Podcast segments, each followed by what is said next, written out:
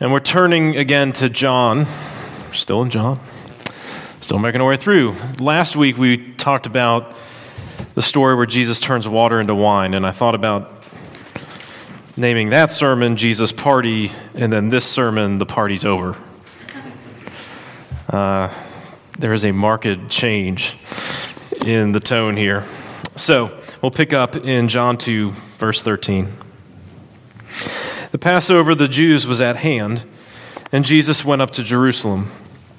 In the temple, he found those who were selling oxen and sheep and pigeons, and the money changers sitting there. And making a whip of cords, he drove them all out of the temple with the, ox, with the sheep and the oxen. And he poured out the coins of the money changers and overturned their tables. And he told those who sold the pigeons, Take these things away. Do not make my father's house a house of trade. His disciples remembered that it was written, Zeal for your house will consume me. So the Jews said to him, What sign do you show us for doing these things? And Jesus answered them, Destroy this temple, and in three days I will raise it up. The Jews then said, It has taken 46 years to build this temple, and will you raise it up in three days? But he was speaking about the temple of his body. When, therefore, he was raised from the dead, his disciples remembered that he had said this, and they believed the scripture and the word that Jesus had spoken. Now, when he was in Jerusalem at the Passover feast, many believed in his name when they saw the signs that he was doing. But Jesus, on his part, did not entrust himself to them, because he knew all people and needed no one to bear witness about, about man for he himself knew what was in man. This is the word of the Lord. Thanks be to God. Well, God's given us his word to make the work of Jesus plain and to make the truth of the good news for you clear. So let's pray that it would be clear this morning. Lord, we ask that you would speak to us by your word. We trust that it is through your word that the riches of the good news of Jesus are available to us.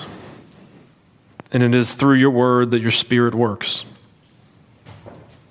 so that we can understand, so that we can see the height and depth and breadth of your love for us.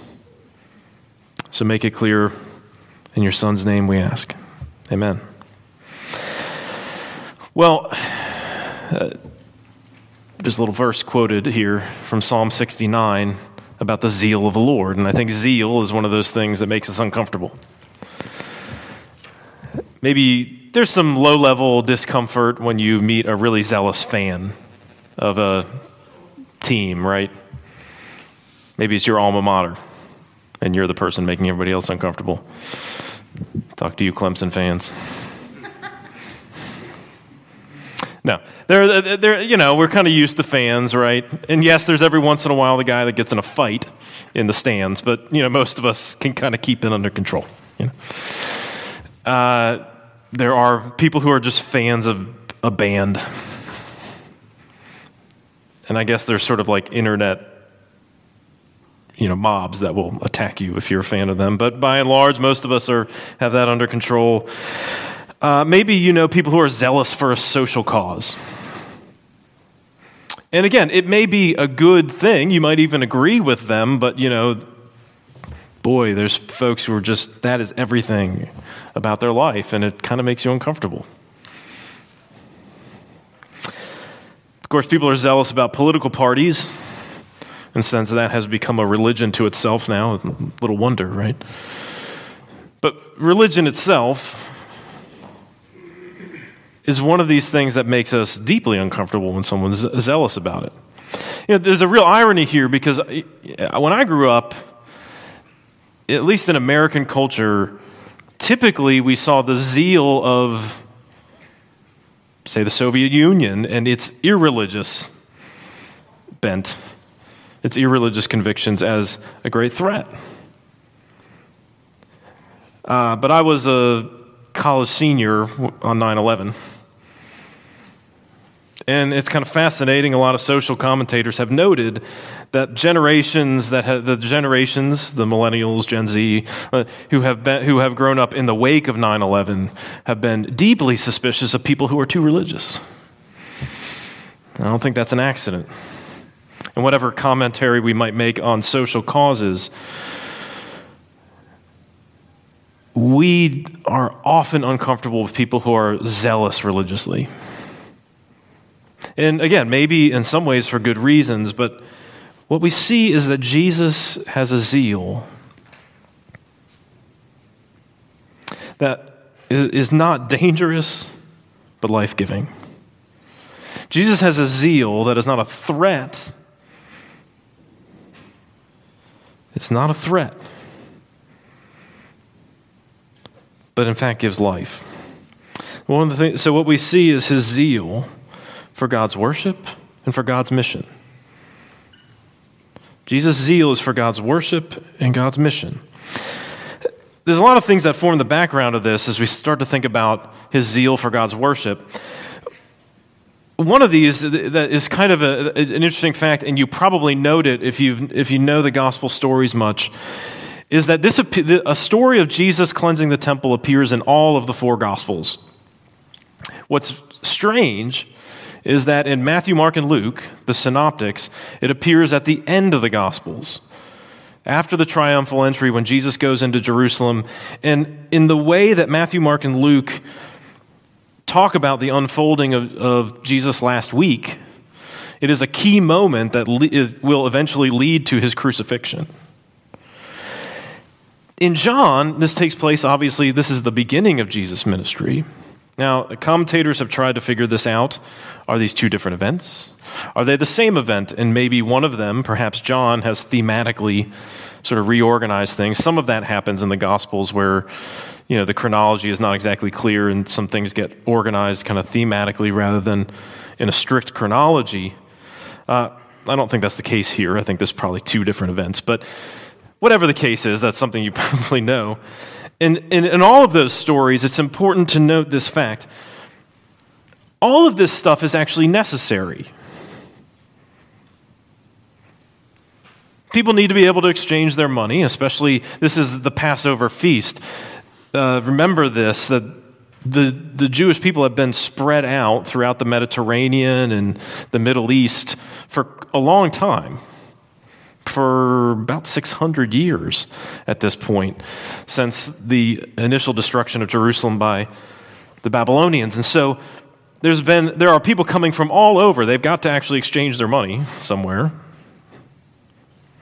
And in fact, the whole sacrificial system requires some kind of market, especially for people who are traveling from all over. I mean, they're not going to have their, a goat with them. They're not going to have the things that they need. So some of this is required. And it's important to remember Jesus is not, you know, this isn't some like anti capitalist kind of uh, screed here. Now, by the way, Jesus, I would probably not a capitalist either exactly so you know let's be clear about that but he's not he's not saying look you shouldn't have anything to do with the market his point is where it is And the, the Temple Mount at the time, uh, what you have to understand is there's this whole complex, and that kind of gets called the temple, but it's enormous. There, there is a, a small section of the Temple Mount that is actually the temple proper. But there's this very, very large courtyard that surrounds it. It was often called the courtyard of the Gentiles.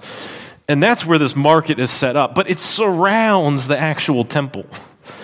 So it's not like people are selling these things within, you know, the strict confines of exactly what the law says, you know, is the temple.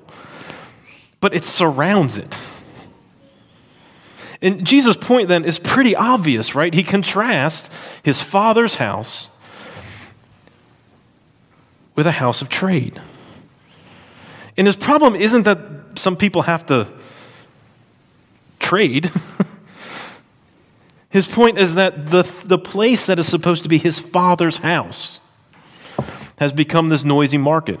And if you've ever been in any part of the world where there's a kind of working daily market, it is a cacophony. I know we have little farmers markets, you know, in Charleston, a couple places. Maybe you go to Holy City or something, or and go to these little farmers markets. This is not what we're talking about. That's where we get our like niche, you know, grass-fed eggs, all you know, all these kinds of things. No, no, no. This are, this are, these are people doing their daily.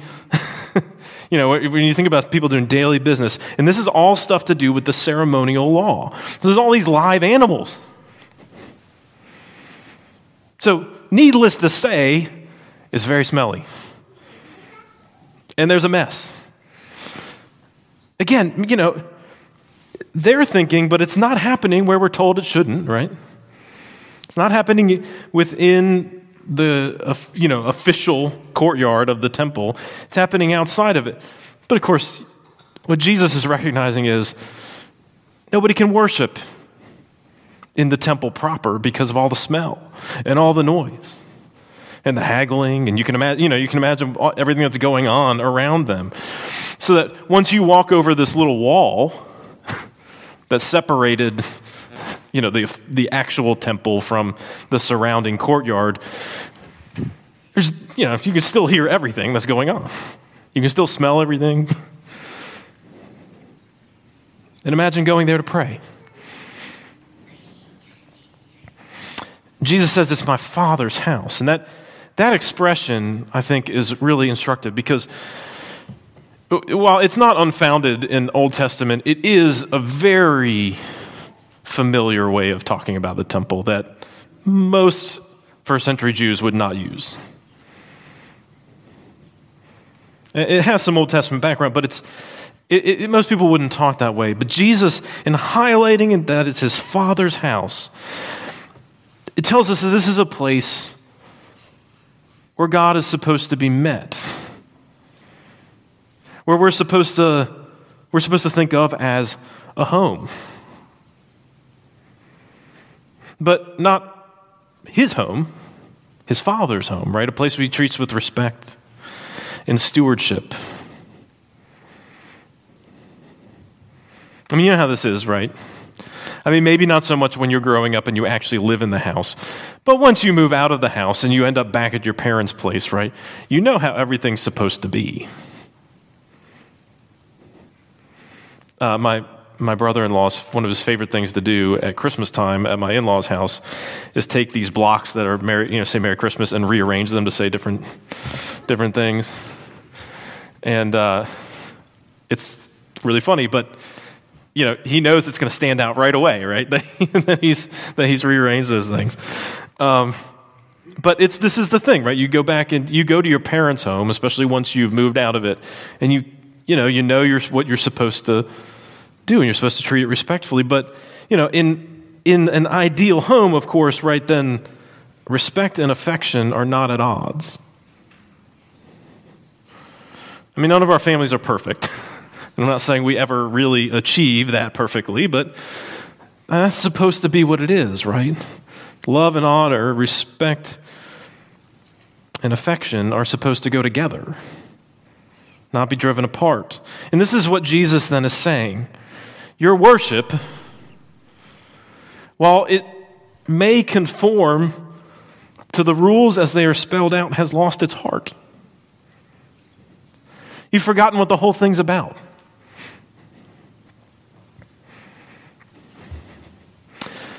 I mean, that's what. I mean, some things never change, I guess, right? Because, I mean, isn't that kind of what we feel the tension is in church often?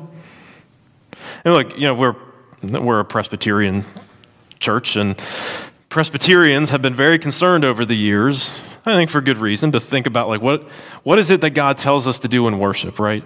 And we don't have the freedom to just make up whatever things we want to add to the worship service. And, you know, we're supposed to do it the way God told us to. We call it the regulative principle. It's a big thing, Presbyterian circles. And yet, you can do everything by the, you can kind of go down the checklist, and your heart can still be far from God. It is possible to do everything sort of by the rules, but to miss what it's really about. You know, I, I mean, of course, there's a temptation, I think, on the opposite side to think, well, then everything ought to be spontaneous.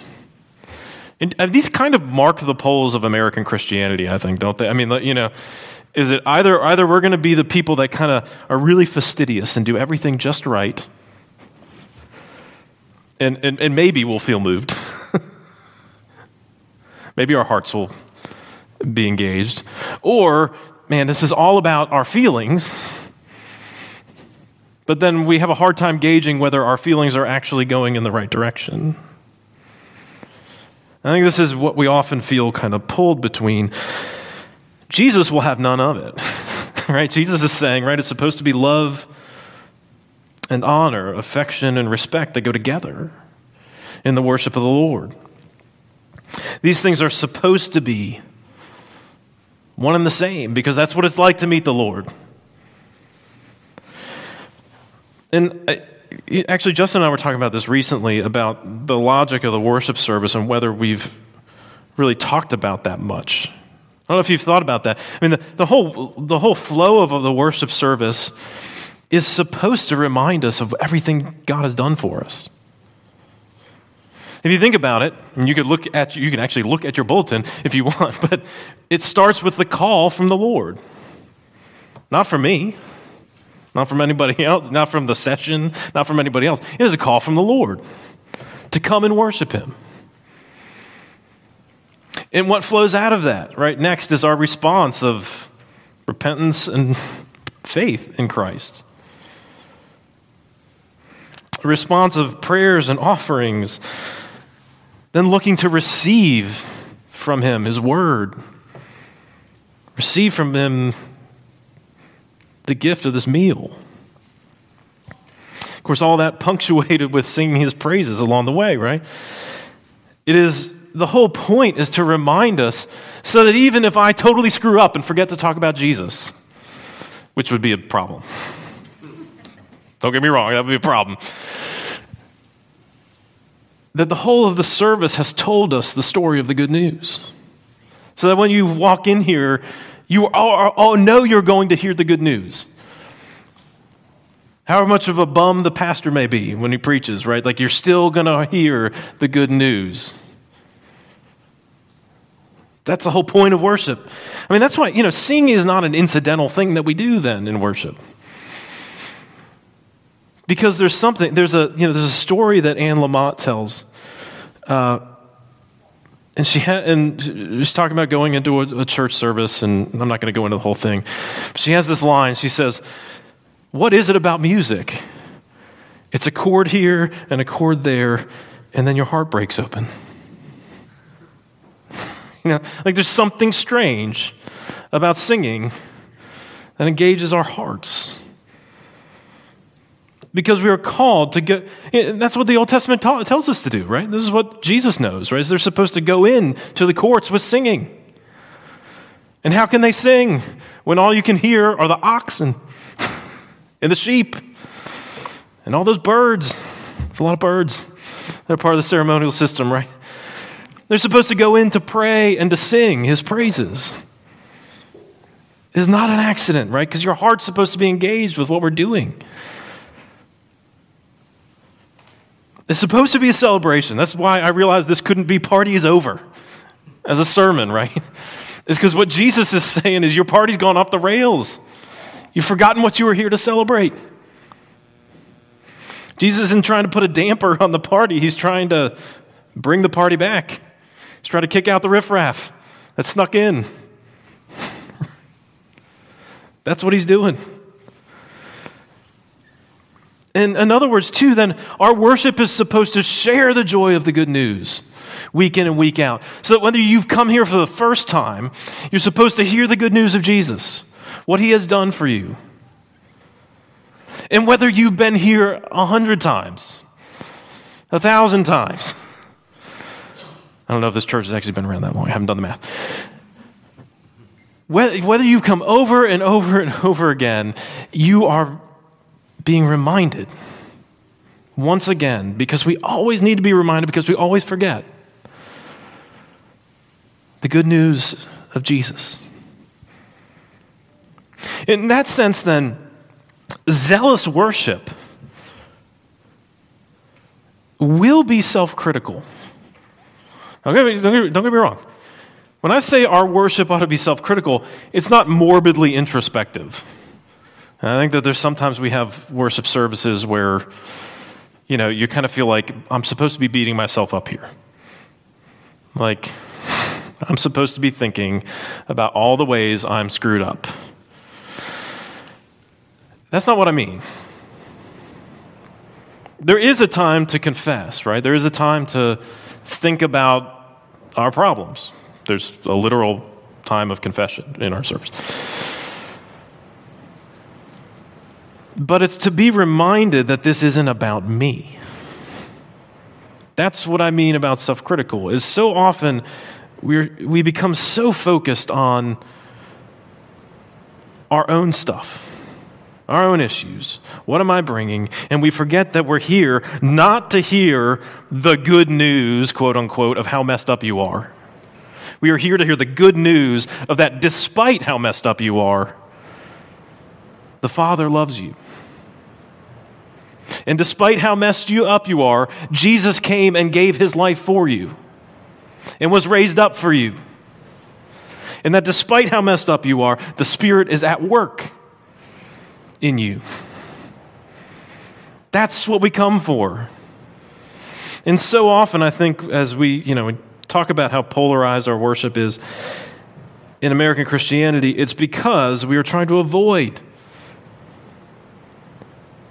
dealing with the overwhelming love of God, to avoid the freedom of the grace that we've been given, to avoid the power of the Spirit at work, because it takes it out of our hands.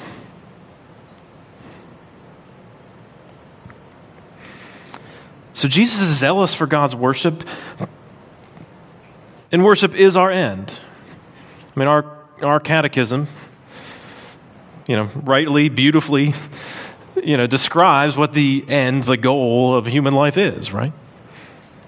To glorify God and enjoy Him forever. Worship is the thing we are meant for. But we don't come because we can do it. And so Jesus, too, while he's got his eye on the, the goal, knows what it takes to get there.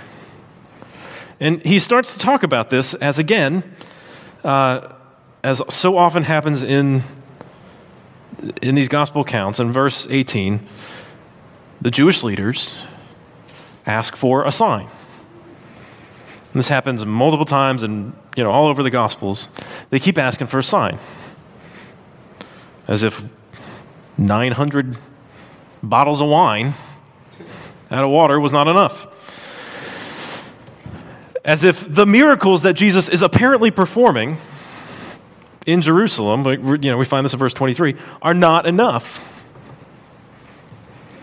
It, it, this is a theme, and this is an important theme, that the, that the religious leaders keep asking Jesus for signs because they do not want to accept the signs that he is giving. And just as he does elsewhere, he does here. He says, Okay, you want a sign? I'll give you a sign. And the sign is always about what he's going to do. And so he gives them, you might call it a riddle Destroy this temple, and in three days I will raise it up. Now, I am certain that no one understood what he was talking about there. And I'm pretty sure they had no way of understanding what he was talking about there. Right? The, John editorializes a little bit for us, right? He tells us, look, later on, the disciples realized what Jesus had been talking about. But uh, in other words, it's not that Jesus is not giving them an answer, though, but he's telling them, watch. Watch what happens. That will be the sign. It's the same thing elsewhere where he tells them, I'm going you want, you want a sign? I'll give you no other sign but the sign of Jonah. three days in seeming, yeah, well, in Jonah, it seemed like he had died, right? Uh, and then he'll come back. And so, too, here he talks about himself as the temple. And John has been telling us this that Jesus is the real temple. He is the presence of God that has taken on flesh. Remember back in chapter 1, verse 14, right?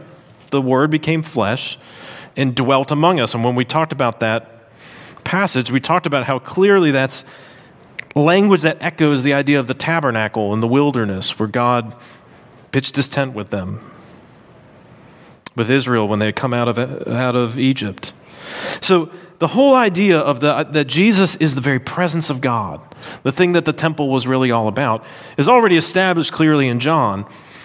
And this is obviously what Jesus is talking about, but really, again, for anybody that was there with him, it was only obvious in hindsight. The invitation was to watch Jesus' life and see what happens, to watch what was going on with him and see what happens. So, if you're asking yourself, why won't he explain himself to them? Well, Jesus, we're actually told that in verses 24 and 25, right? Jesus wouldn't entrust himself to the crowd, and much less the religious leadership, right? He wouldn't entrust himself, meaning he wasn't going to rely on them to bear witness about him. Now, the crowds you know, contrary to the religious leadership, are intrigued by the signs. It doesn't mean they necessarily understand what they're about. They're intrigued, but he's not entrusting himself to them, he's not relying on them. This is a theme that's going to become really important throughout the Gospel of John is who will bear witness, who will legitimate the authority of Jesus. And Jesus will not let any of us be the witness to his authority. Because he knows what's in us. Isn't that an ominous line at the end of this passage, right? Jesus knew what was in man. He knows that we are deceptive and perhaps even more to the point here, self deceptive. As Jeremiah says in chapter 17, the heart is deceptive above all things. Who can understand it? Jesus knows that we deceive others and we deceive often enough ourselves. Jesus is not going to rely on the testimony of others. Rather, it will be his death and his resurrection that makes plain what he is, what he is accomplishing. And all that is to say, then, that Jesus' zeal is not only for worship as the goal, but for the thing that will accomplish it. The thing that will actually draw us into the presence of God. The thing that will actually change our hearts. Which is not just showing up, which is not just going through the paces, but it's about dealing with Him as the one who died and rose again. That's why we call it good news. Because it's not about the changes that you're making, it's about what Jesus has done. I mean, I know we say this often, but it's worth saying over and over and over again. The gospel is good and you know, good news. It's not good advice. It's not a regiment that you're supposed to follow. The gospel is good news. That Jesus died for you. And that he was raised so that sin and death would not be the last word about you. Now, that changes our lives for sure. But there's a reason why the church called it news and not a self improvement plan. There's a reason why it is news, because it is true. And the evidence that, that Jesus is trustworthy is in his death and resurrection, not in you and me. It can be encouraging to hear people's testimonies, right? That is a good thing. It can be helpful. But somebody who just tells you how their life has changed has not given you a testimony. Somebody who tells you what Jesus did is giving you a testimony. Do you see the difference? So often, I think, especially in evangelical circles, that is what it is. It's, well, my story of how I changed. And, you know, Jesus played a part in that. No. The good news is that Jesus died for you and was raised from the dead. And praise the Lord for the way He's working in somebody else's life. That's great. But what you need to do is meet Jesus. What you need to do is meet the one who has died and risen from the dead. You don't need to live somebody else's life vicariously. You need to deal with the one who is life. That's why it's news. That's why it's the center of this thing is not what you and I do, but what Jesus has done. And we really do mix that up, don't we? We really do get that wrong all the time. I mean, sometimes, of course, there's kind of classic moralism, right? Where we start to think that, well, what, the, what Christianity really is, is a formula for getting my act together. Now, what the Christian life is, is me getting my act together. That's not the gospel. Yes, the gospel will have consequences in your life, but that's not the gospel. Sometimes, of course, we think it's a kind of, I mean, we have kind of intellectualism sometimes. And I mean, Presbyterians are exhibit A. In this, right, we think that, well, it's this mastery of knowledge. That's not the good news. As great as I think theology is, mastering the Bible is not the good news. And by the way, it's a bad way to start to think about yourself, right? Because the Bible is actually supposed to be a book that interprets me, not the other way around. I mean, there's other versions of this. I mean, I, you know, there, I think uh, there are certainly plenty of forms of Christianity and lots of other religions that are a kind of self realization plan. The truth is in me to find out.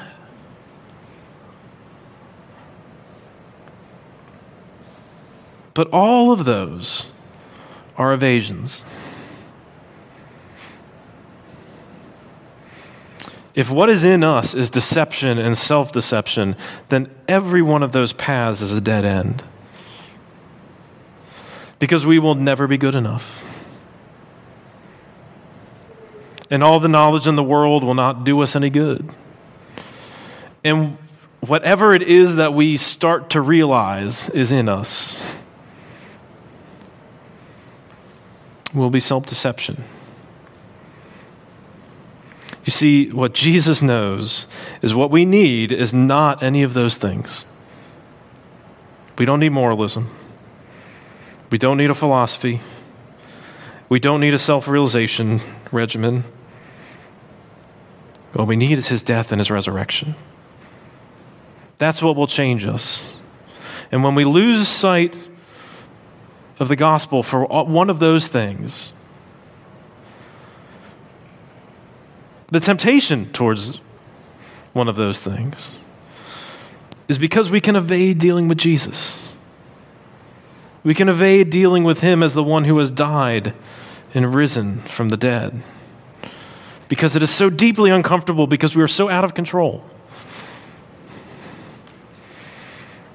You know, one of my favorite lines in all of literature is in Flannery O'Connor's Wise Blood, a weird, super weird novel. And one of the characters, it's said, that has a black wordless conviction in him that the way to avoid Jesus was to avoid sin.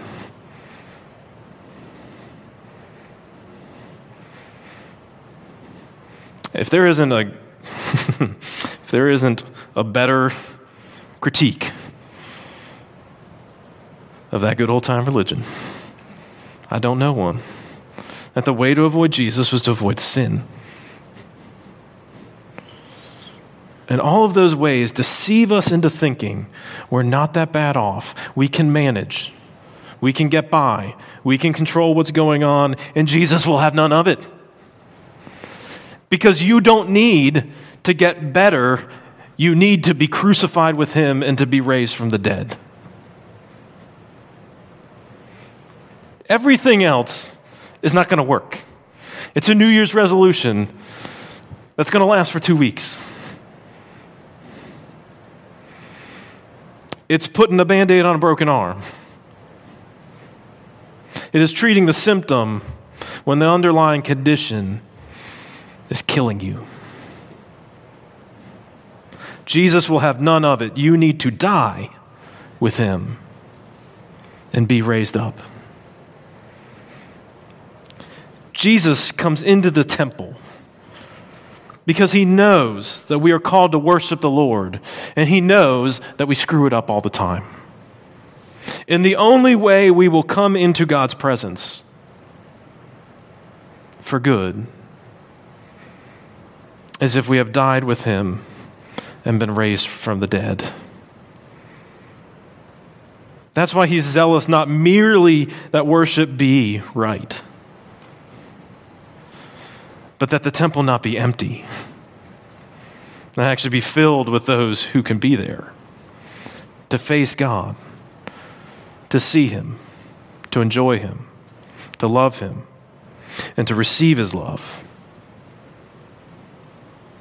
That's why Jesus isn't interested in giving into these arguments about whether his authority is legitimate, because he is going to prove it with his body and his blood. And that's the re- reminder we need this morning, so let's go to this table. Lord, we thank you that you've given us your Son, and that no substitutes will do. That all of the ways that we've invented of avoiding dealing with Jesus, and all the ways that we convince ourselves that we can get a grip are failures. And so, as we come to this table, remind us that what we need is the death and resurrection of your Son. So, would you feed our hearts, even now, even this morning, with Him? I ask in Christ's name. Amen.